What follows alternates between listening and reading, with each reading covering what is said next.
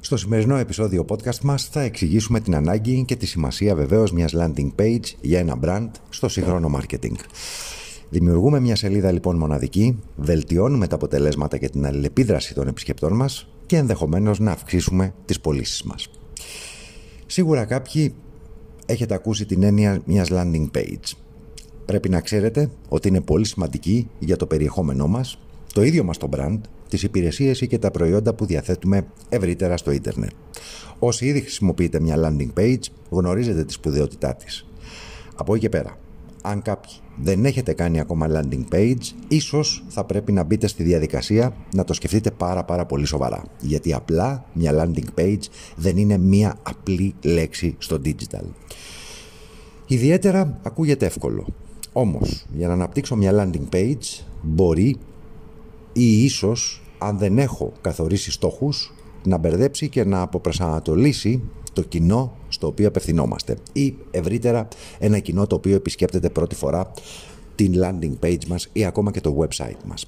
Θα πρέπει όμως να καθορίσουμε πρώτα τι είναι μια landing page.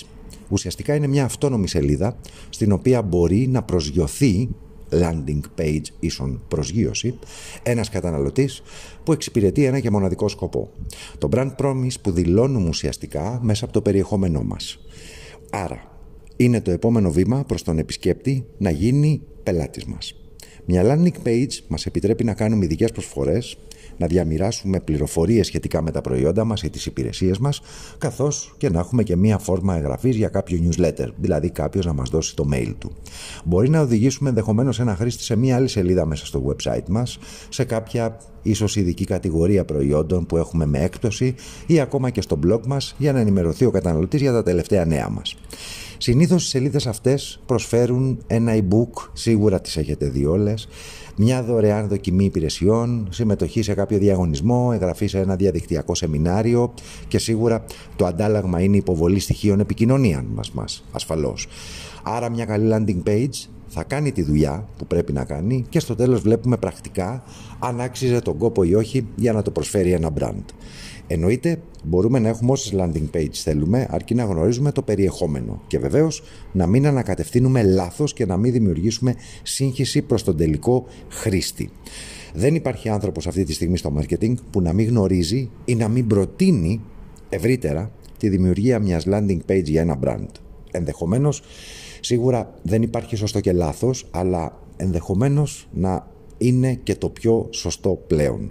Γιατί κατά γενικό κανόνα η χρήση μιας landing page μας δίνει τη δυνατότητα να κατευθύνουμε εκεί ακριβώς που θέλουμε το χρήστη σε σχέση με μια αρχική σελίδα ή κάποιο μενού του shop μας, του blog μας, του website μας που ενδέχεται να μην έχει τόσο σαφή εικόνα με τα προϊόντα ή τις υπηρεσίες μας ο τελικός επισκέπτης καταναλωτής. Άρα βελτιώνουμε και την πιθανότητα το να χτυπήσει το button της ανακατεύθυνσης, δηλαδή μάθετε περισσότερα, διαβάστε περισσότερα, αγοράστε περισσότερα και ούτω καθεξής και βεβαίως αυξάνουμε τις πιθανότητες της πώλησης.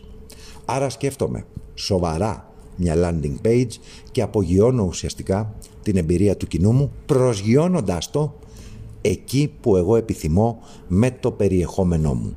Και βεβαίως Μία landing page δημιουργείται μέσα από το ίδιο μας το website, ανάλογα το CMS που χρησιμοποιούμε, Joomla, ε, WordPress ή οποιοδήποτε άλλο, μέσα από τα plugins ή τα extensions ή ασφαλώς μπορούμε και μέσα από άλλες πλατφόρμες όπως είναι η MailerLite ή ακόμα και το MailChimp. Άρα αλλάζω τακτικές, σκεπτικό και μπαίνω στη διαδικασία να δημιουργήσω μία landing page.